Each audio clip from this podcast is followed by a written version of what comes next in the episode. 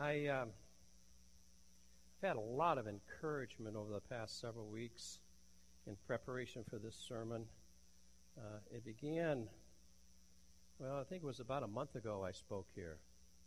And um, following Sunday, Matt came up and addressed the congregation and expressed his concern of how the attendance had fallen off since the last time Ron spoke.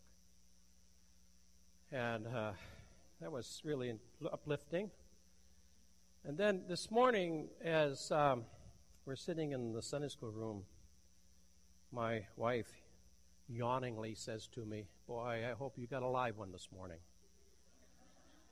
And then, then, and then Tom gets up here and begins to apologize for the fact that he will probably fall asleep on the soundboard back there. Um, I am really charged, I tell you. I just can't wait to get into this one. So uh, I think there's still some coffee left in the Sunday school room. If anyone wants to run out and get a cup real quick before we get into the lesson. Uh, otherwise, you're just going to have to endure this with me.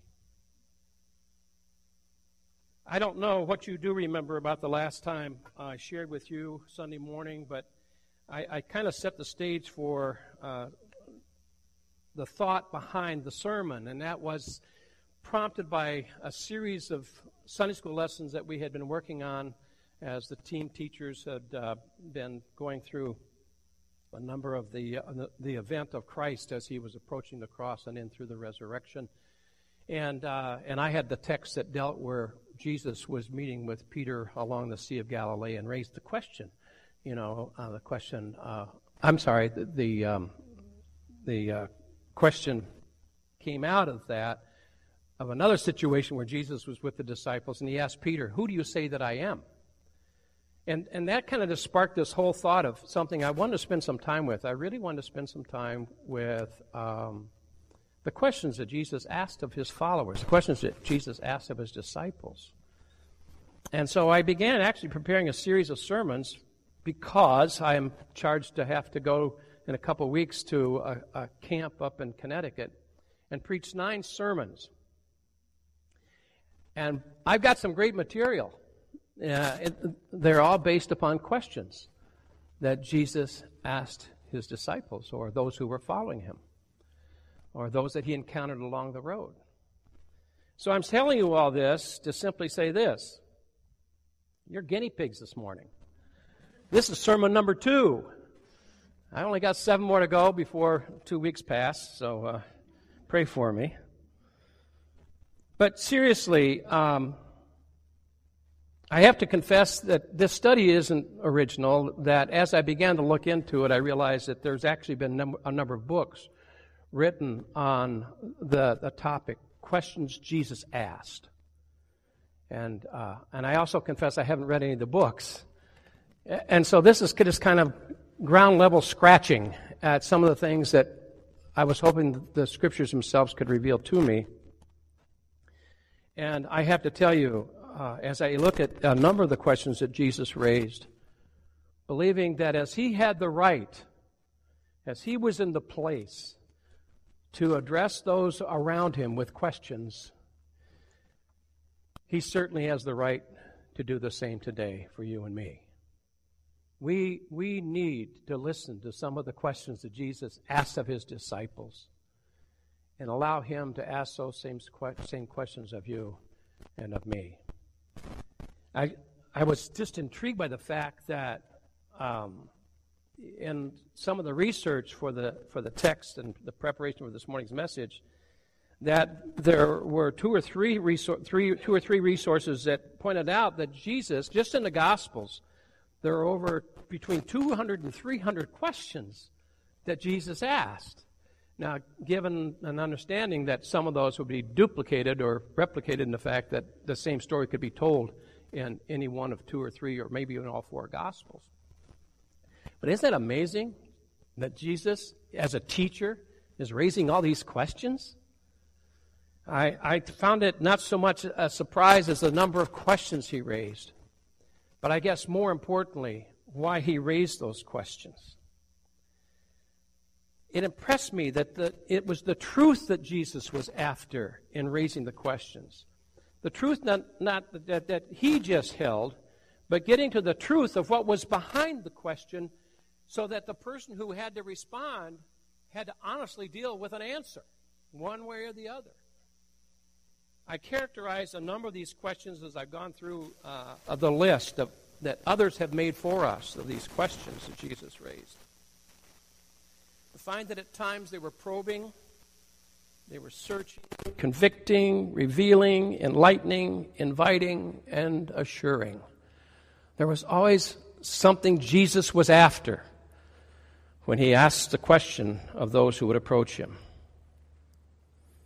And again, I emphasize the fact that as Christ himself would raise the question, it wasn't the fact that he wanted an answer so much as he already knew what the answer would be.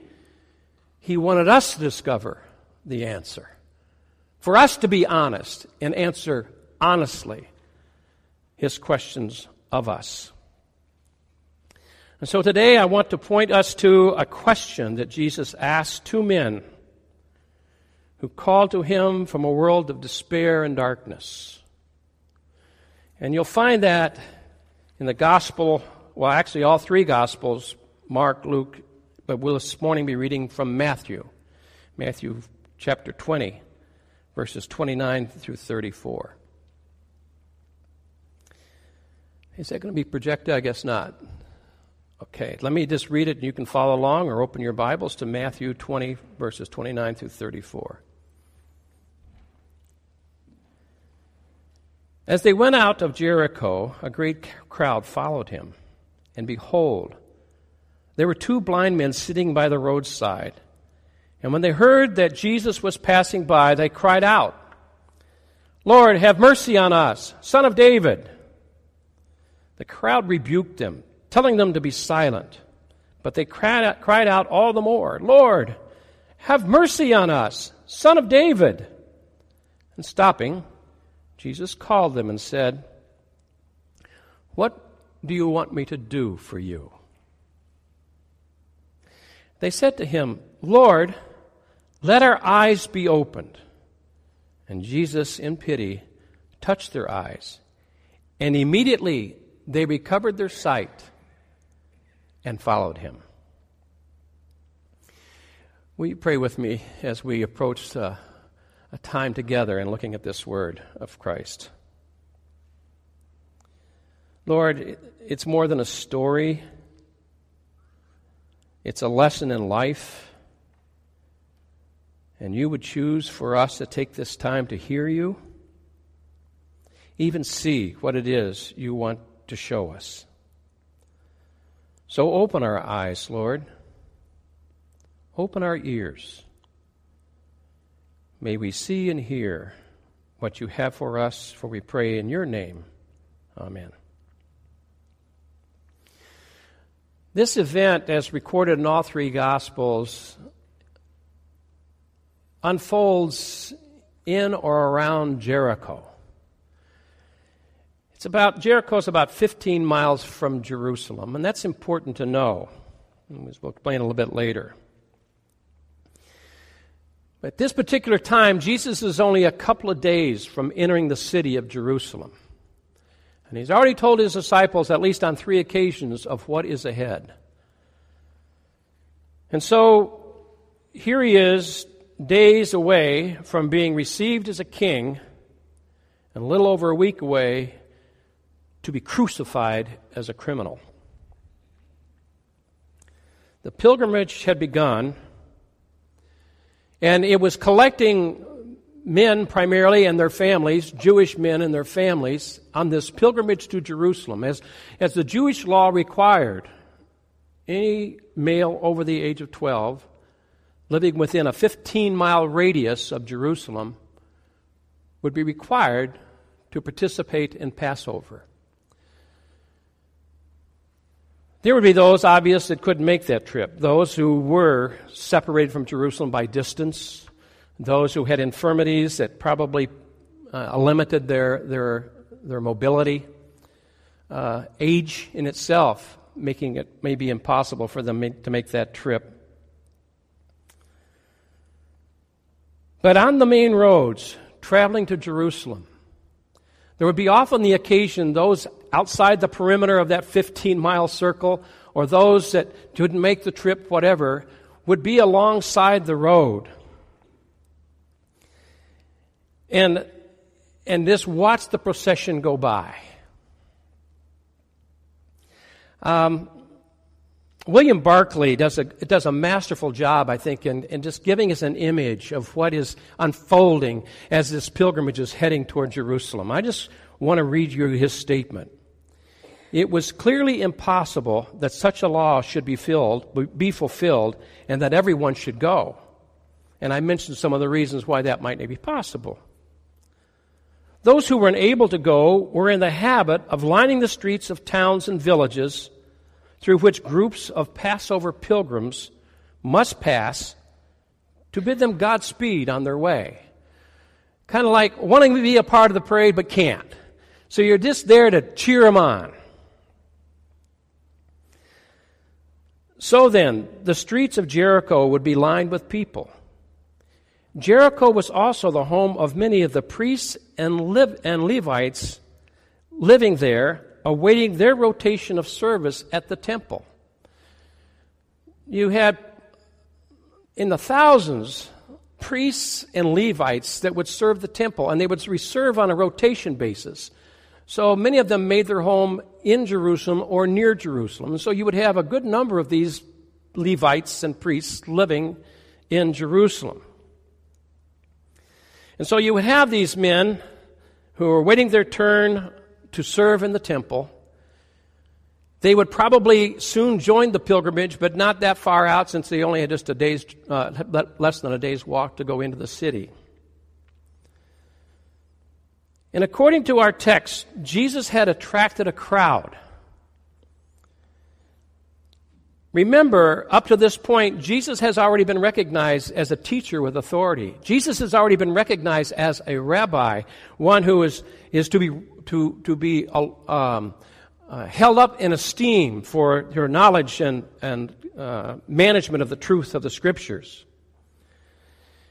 And Barclay goes on to point out that a distinguished rabbi or teacher was on such a journey, it was the custom that he would be surrounded by a crowd of people, disciples and learners, who would listen to him as he discharged the truths that were a part of his teaching. As he would walk along, people would be there in earshot to hear what the teacher had to say. This was a very common form of teaching during the time of Christ.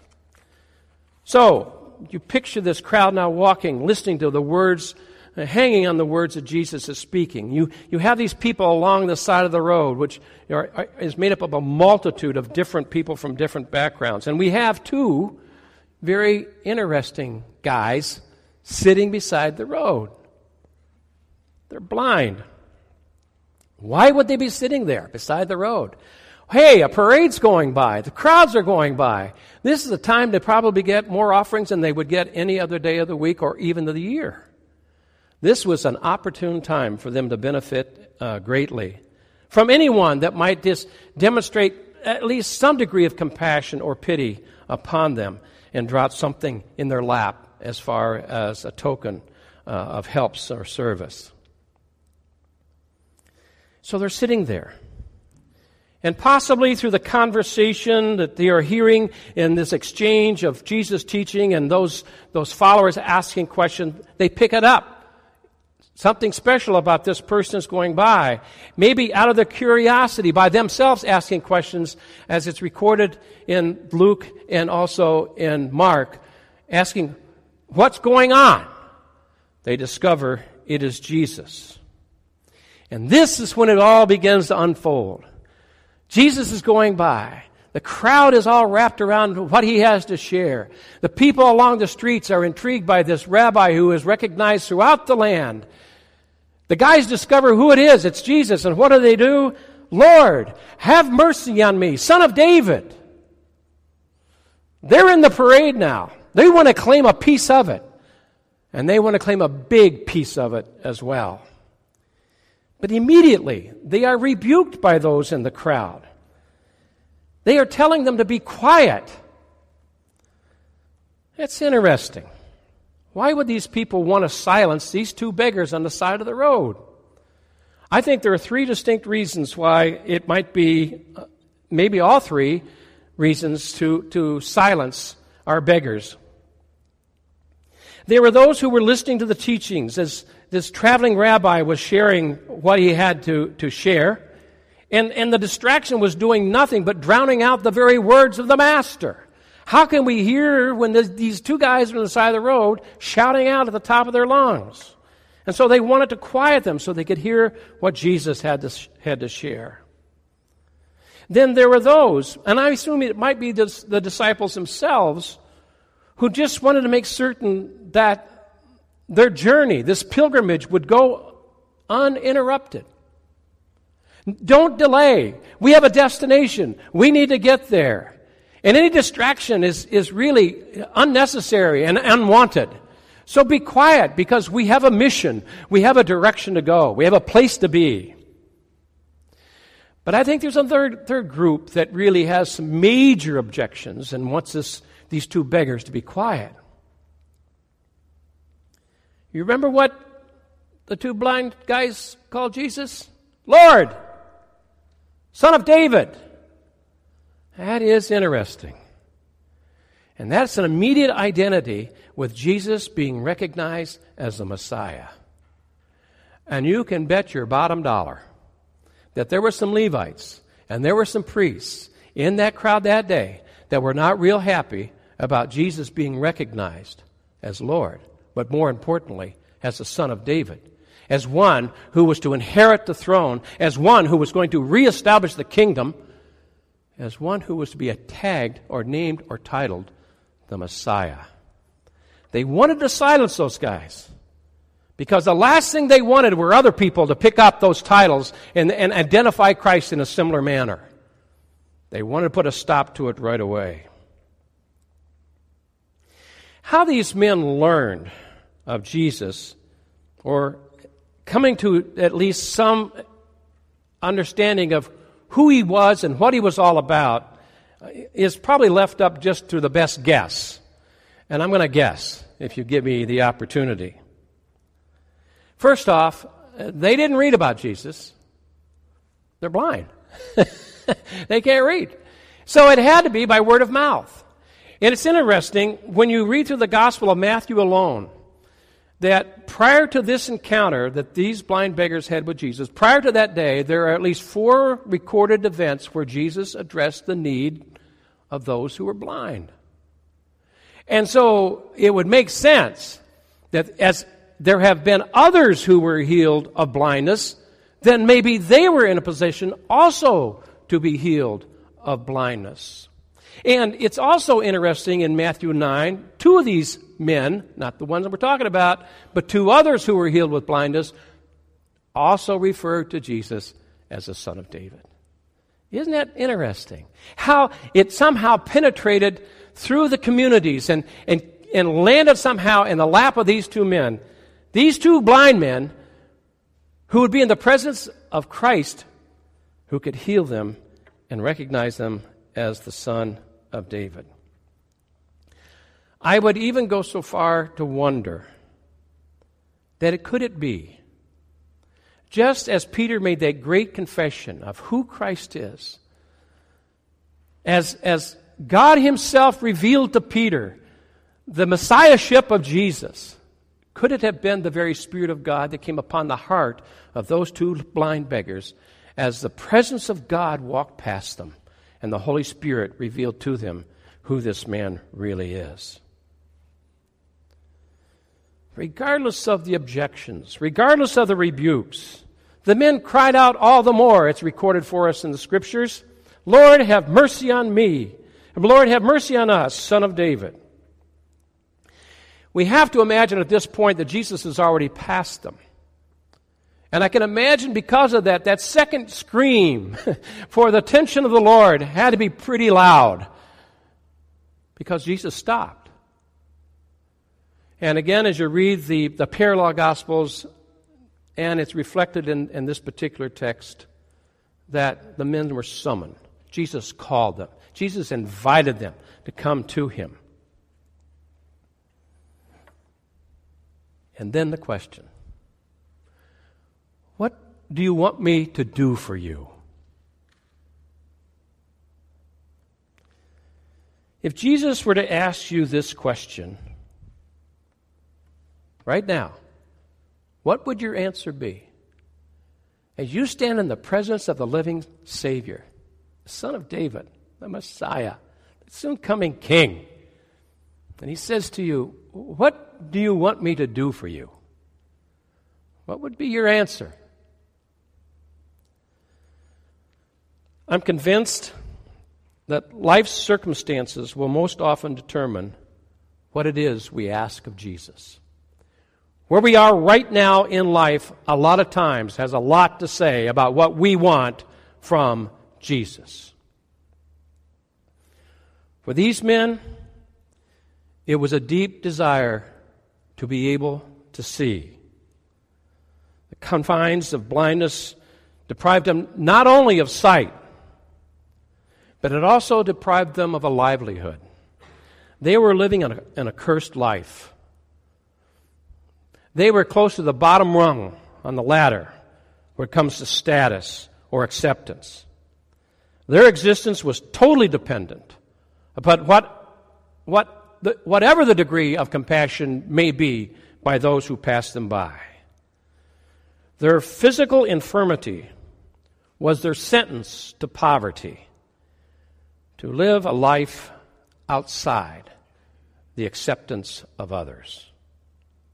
Not a very good place to be in life, is it? They had good reason to call on the one they believed could free them from this hopeless station in life. But their plea was for something much greater than just the ability to see. It was a request of the Lord to give them a new life a life that they had never experienced before, but only could imagine what it might be like if the Son of David, in his mercy, would respond to them, their request, their petition. Jesus, by his very question, was probing deeply into the hearts of these men. They wanted more than just the coinage that might have been dropped in their laps as the crowd walked by. They were looking for more than just a handout from Jesus. They were looking for his hand. They wanted Jesus to take hold of them. They called out to Jesus, the Son of David, the one who was sent to set the captives free. They wanted to experience a life that was free of darkness and would bring them into light. And to be able to look for the first time into the face of one that loved them. We read in the text that Jesus, in pity, or other translations read, had compassion on them and touched them. And immediately they recovered their sight and followed him. I ask you again what do you want Jesus to do for you? I just sat and thought about what these guys were doing as they were in the presence of Christ and and, and, and the simple petition of, we want to see. I, I took that as a prayer, a simple prayer, a petition of the Lord, a request of the King, coming before Him and, and laying the soul bare. The only thing I want is to see. I want to have sight that will give me an appreciation for life itself. Approach it any way you want. These men were asking for something really, really important in life itself. Not just to be able to, to recognize faces or to, to, to be able to distinguish colors. They wanted to see life in its fullest. They wanted to be rescued from the life of which they were a part, and they knew that Jesus was the one that could do it, and so they petitioned him. They prayed to him in this manner. And, and as I, as I dwelled on that, I began to recognize on, as we go through this text the characteristics of prayer, of how prayer should be practiced, of how these men demonstrated prayer for you and for me, and how maybe we should pray as well. The first thing they did, they acknowledged the lordship of Jesus Christ. Lord, they said. They identified his deity. Son of David, they said. They put themselves where they needed to be, in the presence of God Almighty. And when we are praying, that's exactly what we are to do. We find ourselves in the presence of who? God Almighty. And what, what, what comes of that? When you're in the presence of God, have mercy on me. It, it, it, brings you to your knees. It, it brings upon you a spirit of humility. It puts you in a place of where you recognize your unworthiness as you're in the presence of the one who is most worthy. That's where these, these blind beggars are at, right this very minute as they're asking, Lord, have mercy on us, son of David. And, and, and they don't give up. it's a prayer of persistence. People were trying to quiet them down. They're trying to make sure they don't just, just shut up. be quiet. They would not be rebuked. I had a couple of just quotes just grabbed me as I was going through the, the I, I guess, a summary of their, of their position of, of certainty of where they are right now as they're sitting before Christ. Pulpit commentary says, faith resists opposition and triumphs over impediments. These men were overcoming opposition.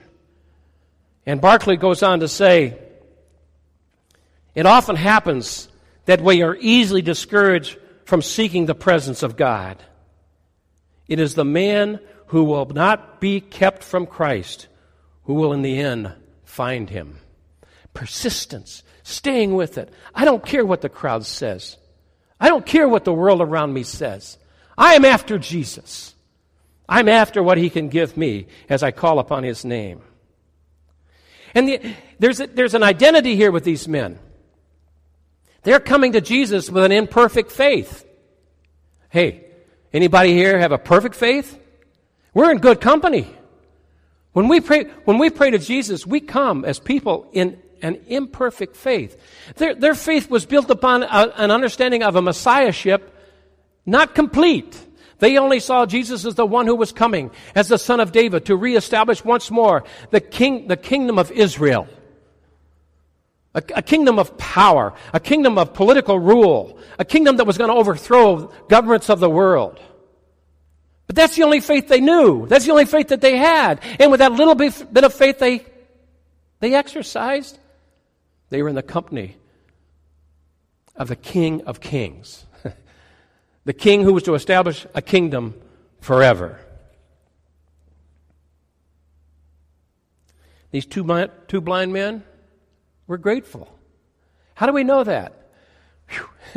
As soon as they were healed, what did they do? They followed Jesus. They were with him. What, what, matter of fact, if, if, if you look at some of the commentaries and, and you recognize also the parallel of, of this story in the Gospel of Mark, one of, the, one of these blind guys is named as Bartimaeus. Because it's believed that he was singled out as one who had a keen following of Christ, and possibly even one of those who were very loyal to him even through the establishment of the church. These men were their, expressing their gratitude by acknowledging what Jesus did and basically saying, What you have done for us causes us to surrender our whole selves to you. And we're in it. We're in it all the way.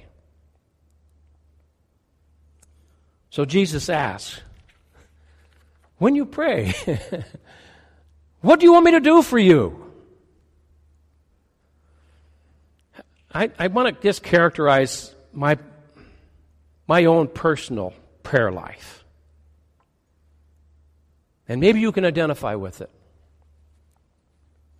I have to say, sadly, that sometimes my requests of the Son of David, of my Lord, are shallow and self serving. There are some things I want, Lord, and I want you to take care of them. My requests represent a, a, a, diluted appreciation for how He has already blessed me. Matter of fact, sometimes my prayer is just say, Bless me, Lord. Like He hasn't. Sometimes my prayers aren't acknowledging the real needs in my life. Just the surface needs, the immediate needs, the things I want God to take care of right now. And I press Him for it.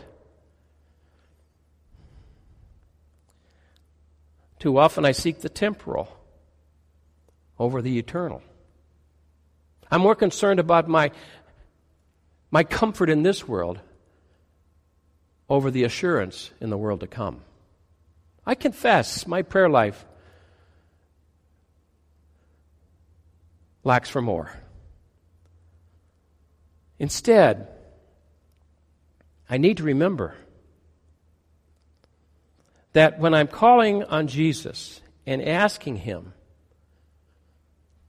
petitioning Him to come into my life, to do something with me or for me, I am giving Him permission to show me how things really are. I am, I am positioning myself to be totally stripped of any pretense, to just be His, to expose myself in its full nature the good as well as the bad.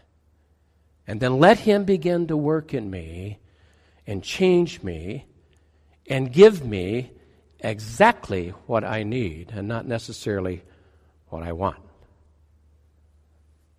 But oh, so often what I want is satisfied by the God who meets all needs.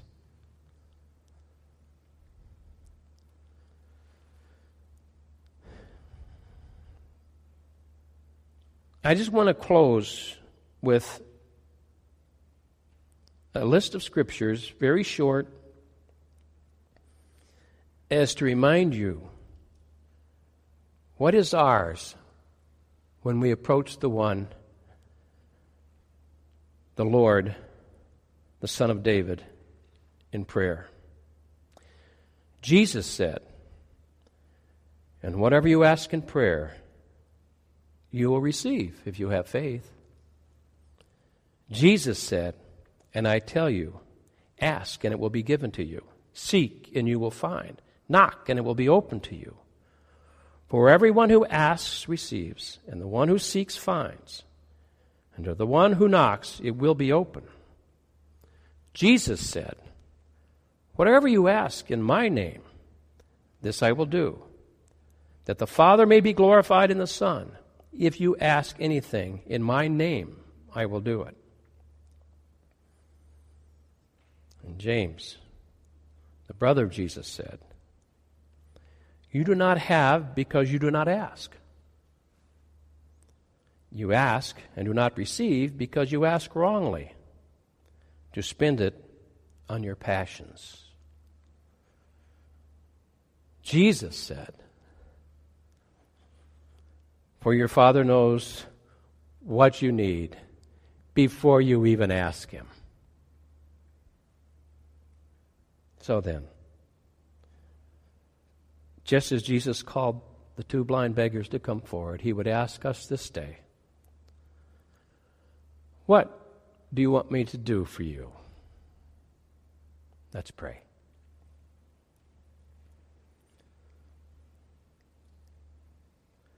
Open our eyes that we may see. Open our ears that we may hear. And discover the fullness of all that is promised in you and in faith, coming and believing.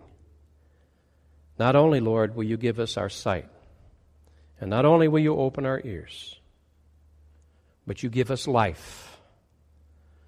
Life to be lived in its abundance even today, and life to be lived in the fullness of joy found only in you when you come again. We say thank you, Lord, in Christ's name. Amen.